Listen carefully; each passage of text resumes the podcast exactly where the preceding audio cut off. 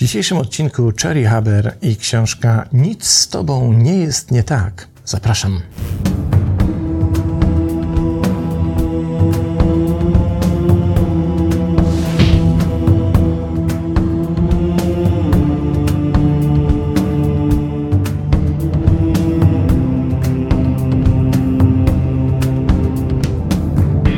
Dzisiaj mam przyjemność przedstawić Wam potwierdzenie chyba zasadności cyklu Niewidzialne Książki, bo oto przed nami książka, która miała swoją premierę w roku 2001. W roku 2021 ukazało się jedno z jej wznowień, zaktualizowane przez autorkę. I mamy takiego pecha, że tej książki w Polsce nie ma. Co więcej, nie ma żadnej z kilkunastu pozostałych książek tej autorki. Straszna szkoda. Posłuchajmy najpierw, kim jest Cherry Haber. Jest autorką 19 książek i założycielką Mountain View Zen Center w Mountain View w Kalifornii oraz Zen Monastery Practice Center w Murphys w Kalifornii. I uczy w obu społecznościach. Dużo i często podróżuje, prowadząc warsztaty i rekolekcje po Stanach Zjednoczonych i za granicą, ostatnio w Kostaryce czy we Włoszech. W 2003 roku założyła Living Compassion, grupę non-profit, w skład której wchodzą There is Nothing Wrong with You Retreats na podstawie właśnie dzisiaj omawianej książki, Globalna Społeczność na Rzecz Pokoju, projekt pokojowy z Asyżu, projekt Afrykańskie Dzieci Wrażliwe, oraz Open Air Talk Radio, jej cotygodniowy program radiowy, wywodzący się z Uniwersytetu Stanforda.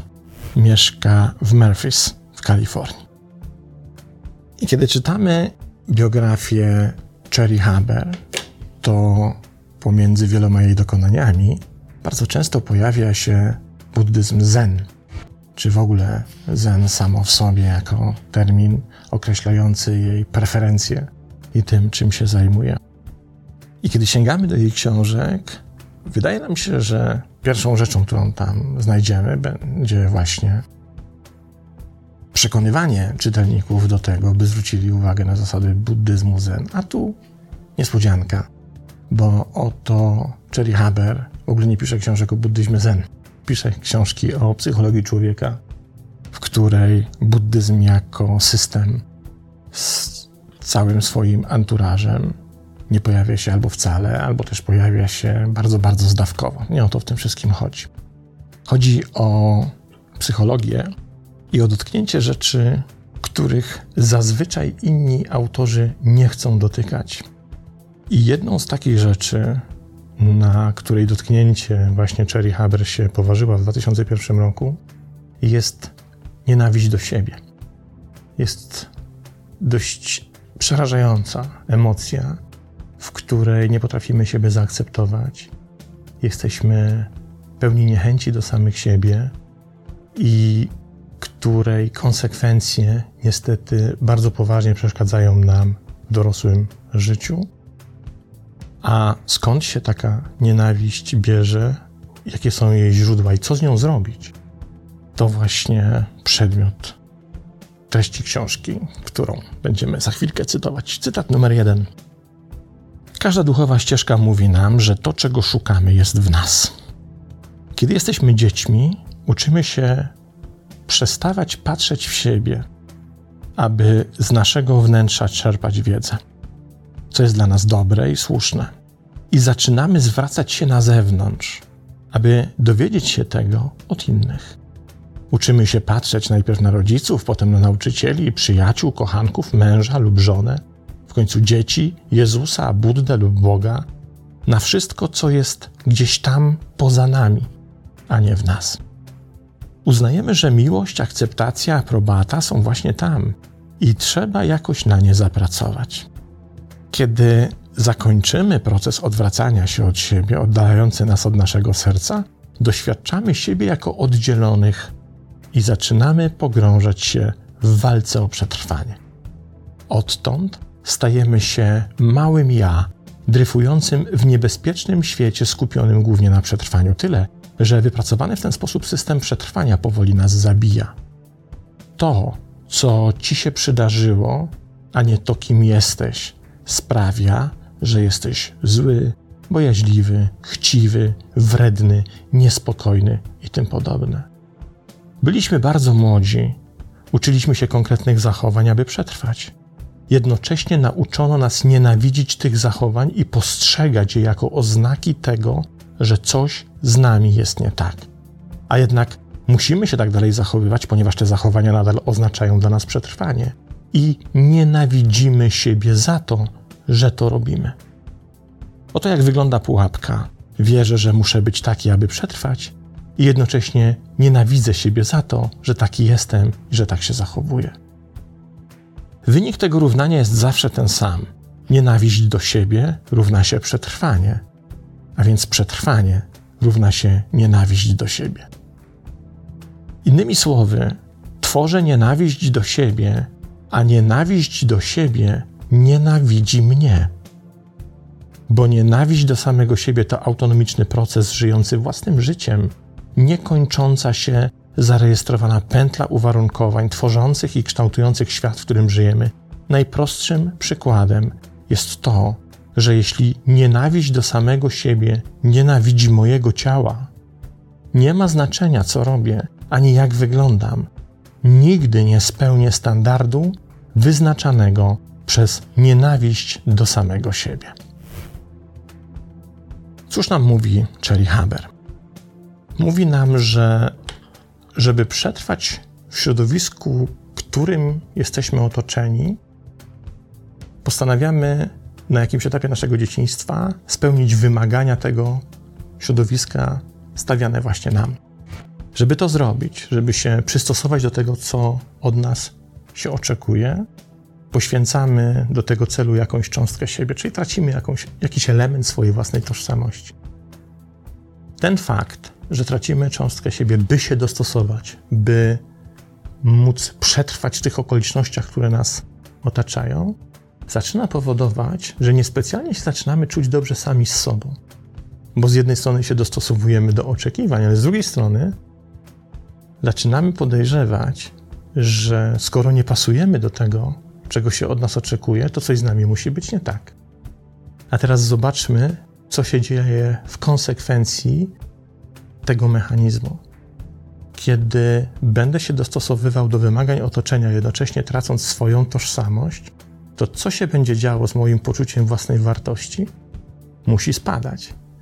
Prędzej czy później uwierzę, że to, jaki naprawdę jestem, jest, uwaga, w tym otoczeniu bezwartościowe. Wartościowe może być wyłącznie to, bym był taki, jakiego oczekuje ode mnie moje otoczenie.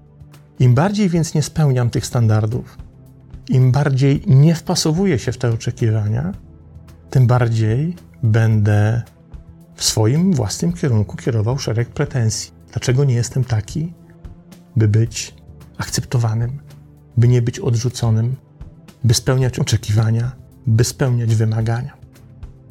Zobaczcie, co tam jest pod spodem, bo pod spodem, na co wskazuje Cherry Haber, jest coś przerażającego. Ja z każdym miesiącem, dniem nawet, tygodniem takiej strategii przyjętej w czasach mojego dzieciństwa będę sam siebie pozbawiał szacunku do siebie. Co się dzieje w sytuacji, w której przestajemy sami siebie szanować? Jest tylko jedna możliwość. Po prostu, jeśli przestajemy się szanować, to jednocześnie odbieramy sobie powód, dla którego jest nas za co lubić. Przestajemy lubić siebie, po prostu, bo się nie szanujemy, bo się sprzeniewierzamy, starając się dopasować do otoczenia. I bum, powstaje nienawiść do siebie, która ma straszne konsekwencje w naszym już później dorosłym życiu. I Cherry Haber mówi, że oczywiście to jest ogólne źródło powstawania tego zjawiska, ale tych już konkretnych źródeł, konkretnych sytuacji może być bardzo wiele. W naszym na przykład rodzinnym domu, w szkole, wśród rówieśników, w kontekście naszych relacji z naszymi nauczycielami. Czyli Haber podaje ich oczywiście sporo tych przykładów. Ja wybrałem jeden po to, żeby nam uzmysłowić, gdzie szukać, gdzie możemy prześledzić konkretną sekwencję powstawania tego uczucia. Posłuchajmy. To oto przykład jednego z takich mechanizmów. Punkt pierwszy. Dziecko ma potrzebę. Na przykład dziecko boi się ciemności i potrzebuje wsparcia, opieki, zainteresowania czy pomocy w pokonaniu własnego lęku. Punkt drugi. Potrzeba zostaje odrzucona. Rodzice mówią: Tylko niegrzeczne dziewczynki wstają z łóżka i o tej porze przeszkadzają rodzicom. Jesteś złą dziewczynką. Natychmiast wracaj do łóżka. Punkt trzeci. Dziecko musi wymyśleć, w jaki sposób ma przetrwać, czyli musi wymyśleć jakąś strategię na przetrwanie, żeby jednocześnie zaspokoić potrzebę, z którą się zwraca do rodziców.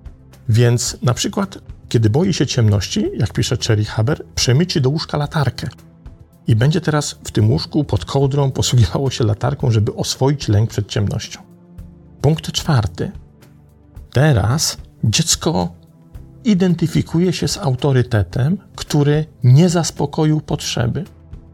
Myśli sobie ta dziewczynka z latarką pod kołdrą. Mają rację. Coś jest ze mną nie tak, że taka jestem. I zaczyna się identyfikować z tą jej częścią, która została przez rodziców odrzucona. Czyli mówi tak: boję się, a oni mnie nie kochają, kiedy się boję. Widzicie sprzeczność? Co się wtedy dzieje? Dziecko nie jest w stanie pogodzić, czyli stworzyć takiego systemu, który byłby, w którym byłoby możliwe pogodzenie tej sprzeczności, bo musiałoby się zmierzyć z odrzuceniem tych, którzy decydują o jego przetrwaniu. To jest z punktu widzenia logiki dziecka po prostu niemożliwe do pogodzenia. Więc Dziecko jest niezdolne do pogodzenia odczuwania potrzeby z jednoczesnym zmierzeniem się z jej odrzuceniem, więc uczy się strategii wyjaśniającej. I ta strategia wyjaśniająca brzmi: Coś musi być ze mną nie tak. Dlaczego mnie tak traktują? To moja wina, a nie ich wina. Jednocześnie w umyśle dziecka nie może powstać wyjaśnienie, że problem leży po stronie rodziców, ponieważ to od nich zależy jego przetrwanie, jego przeżycie. I tym momencie właśnie rodzi się nienawiść do siebie. I w końcu piąty punkt. Dziecko postanawia być od tego momentu idealne, w swoim oczywiście rozumieniu. Robić wszystko tak, jak to jest oczekiwane, aby być kochane. Nie ma co do tego wyboru, bo od tego zależy jego przetrwanie. Dziecko mówi: Nie kochają mnie, bo coś jest ze mną nie tak jeśli po prostu zrobię to, czego chcą, czego ode mnie oczekują, i nigdy nie pozwolę, aby zachowanie, za które mnie nie kochają, się powtórzyło, to, to mnie pokochają. Ten typ wewnętrznego dialogu podtrzymuje i ugruntowuje nienawiść do siebie. I jako wisienka na torcie, punkt szósty, aby zapewnić przetrwanie, dziecko tworzy w sobie subosobowość sędziego, który od tego momentu będzie czuwał nad tym, by dziecko było zawsze doskonałe, zawsze słuszne i zawsze dobre. Narodziny sędziego są najlepszą gwarancją dalszego istnienia i wzmacniania nienawiści do samego siebie. I od tego momentu mamy sobie życie człowieka, dziecka, które ciągnie tą strategię w dorosłość, któremu to życiu zawsze już będzie towarzyszył wewnętrzny krytyk. Zawsze już będzie towarzyszył wewnętrzny sędzia, którego zadaniem, jak pisze Cherry Haber, będzie porównywanie, czy to, co dziecko, czy też później dorosły człowiek robi, jest wystarczająco zgodne z oczekiwaniem otoczenia co do tego, w jaki sposób ma się ten człowiek zachowywać. I to już oczywiście wiemy, tego sędziego nigdy się nie da zadowolić. Nigdy nie zachowamy się w taki sposób, żeby ten sędzia był z nas zadowolony. Sam fakt istnienia tego sędziego tak naprawdę konstytuuje i podtrzymuje w dziecku, a później w dorosłym człowieku sekwencję nienawiści do siebie. Jaki jest tego efekt? Łatwo się domyślić. To jest życie, chyba o tym już kiedyś opowiadałem, które nazywane jest życiem egodystonicznym. czyli takim życiem, w którym my się zachowujemy wbrew sobie. My dokonujemy aktywności, poruszamy się, komunikujemy się, wchodzimy w relacje, w rzeczywistości sprzeczne z naszą wewnętrzną tożsamością, z naszymi wewnętrznymi dążeniami. I to jest potem wypisz, wymaluj. To, co się pojawiło jako książka na przykład Broni Ware, ta pewnie doskonale Wam znana pod tytułem Czego ludzie żałują przed śmiercią, w której większość jej pacjentów z hospicjum na łożu śmierci mówi, że żałują tak naprawdę tylko i wyłącznie w życiu tego, że zawsze zachowywali się w taki sposób, jaki oczekiwano by się zachowywali, czyli by spełnić oczekiwania innych, a nigdy nie pozwolili sobie na to, by zachowywać się w zgodzie z samymi sobą. To jest ta rzecz, której najbardziej żałujemy, kiedy już wiemy, że umieramy. Nie żałujemy tego, że nie zdobyliśmy bogactw, że nie zostaliśmy, nie wiem, gwiazdami roka, czy że nie zostaliśmy supermodelkami. Żałujemy właśnie tego, że nigdy nie zachowywaliśmy się egosyntonicznie. To jest jedna z największych klątw, jeśli tak można powiedzieć, z którymi nie potrafimy sobie poradzić i której to klątwy źródło znajduje się właśnie w tym procesie autonienawiści, który opisuje autorka książki. Niezwykłe, prawda? Poczytajmy dalej. Autorka pisze tak. Nie ma w życiu nic gorszego niż życie w strachu i nienawiści do samego siebie. A wielkim smutkiem jest to, że życie w strachu i nienawiści do samego siebie nie powstrzyma tego, czego się boisz i nienawidzisz. Smutek polega na tym, że możesz przeżyć całe życie, próbując udowodnić rodzicom, że się mylą, ale tak naprawdę niczego to nie zmieni. Wszystkie Twoje wyobrażenia o byciu doskonałym, właściwym i dobrym będą po prostu reakcją na uwarunkowanie, które od nich otrzymałeś. Nie tylko będziesz podążał za ideałami perfekcji, które stworzyłeś, by ich zadowolić, ale w końcu będziesz musiał zmierzyć się z tym, że to, co sobie wyznaczyłeś, nie tylko jest nieosiągalne, ale sprzeczne z Twoim prawdziwym ja. Kiedy to odkryjesz, doświadczysz takiego węzłowego związania, że nie będziesz w stanie się ruszyć w dowolnym kierunku, bo w ostatecznym rozrachunku nienawiści do siebie zawsze jesteś przegranym. Ludzie w wieku 40, 50, 60 lat wciąż zdają się czekać, aż rodzice ich wychowają. A to czekanie na coś, co nigdy się nie wydarzy. Jedyne, co ci się przydarzy, to pojawiające się prędzej czy później formy autosabotażu. Próbujesz zrobić coś dobrego dla siebie lub dla kogoś innego i jakoś udaje ci się obrócić całą sprawę przeciwko sobie. Ciągle robisz te same rzeczy, których nie chciałeś robić lub których nie aprobujesz i wciąż nie rozumiesz, dlaczego w ogólnym planie życia wciąż ci nie wychodzą. To idealny system kultywowania nienawiści do samego siebie, ponieważ po pierwsze działasz kierując się ideałem, po drugie, nie spełniasz ideału. Po trzecie, nie możesz się zorientować, co robisz źle. Zaczynasz obwiniać nie tylko siebie, ale też innych. Wtedy nienawiść do siebie zaczyna być uzupełniana o nienawiść do innych, a to ta sama nienawiść, której finalnie to zawsze ty jesteś odbiorcą. Nienawiść jest prawdopodobnie najskuteczniejszą metodą unikania przebudzenia. Czyż nie są nam nioce tego typu autokomunikaty, które pojawiają się czasem w głowach i które brzmią: Nie mogę sobie tego wybaczyć, nie mogę sobie tego darować. Jak ja mogłem sobie, mogłam sobie na to pozwolić? Zwróćcie uwagę, co jest podpięte pod tego typu narracje. Tam jest pewna forma braku akceptacji dla tego, co zrobiliśmy, z czym nie chcemy się pogodzić. To są zalążki właśnie tego mechanizmu, o którym pisze autorka i z którym do końca życia, jeśli nic nie zrobimy, nie będziemy sobie mogli poradzić i który będzie tak naprawdę dla nas bardzo, bardzo destrukcyjny. To jest brak akceptacji siebie, słyszalny w autonarracji w naszej głowie wtedy, kiedy pojawiają się w nas te głosy. Warto wtedy zadać sobie pytanie: kto to mówi? Kto powiedział to zdanie? Kto wypowiada słowa: Ja sobie tego nie mogę wybaczyć? Tam są dwa podmioty. Kto jest pierwszym, kto jest drugim? Czy czasem tym pierwszym nie jest sędzia, o którym pisze autorka, a może jeszcze gorzej, może prokurator, oskarżyciel, który stawia cię pod ścianą. Kolejny fragment. Nienawiść do siebie jest jak ruchome piaski. Wszystko, co robisz, aby się wydostać, powoduje, że toniesz głębiej. Każde miejsce, w które wejdziesz, aby uniknąć miejsca, w którym się znajdujesz, również cię ciągnie w dół. W ruchomych piaskach, jeśli przestaniesz się szamotać, zatoniesz wolniej. W nienawiści do samego siebie, kiedy przestajesz walczyć, kiedy akceptujesz, stajesz się wolny. Pomocne jest wyrobienie w sobie nawyku niewierzenia żadnemu z głosów sędziego czy prokuratora, o którym wspomniałem. Słuchaj, ale nie wiesz w to, co słyszysz.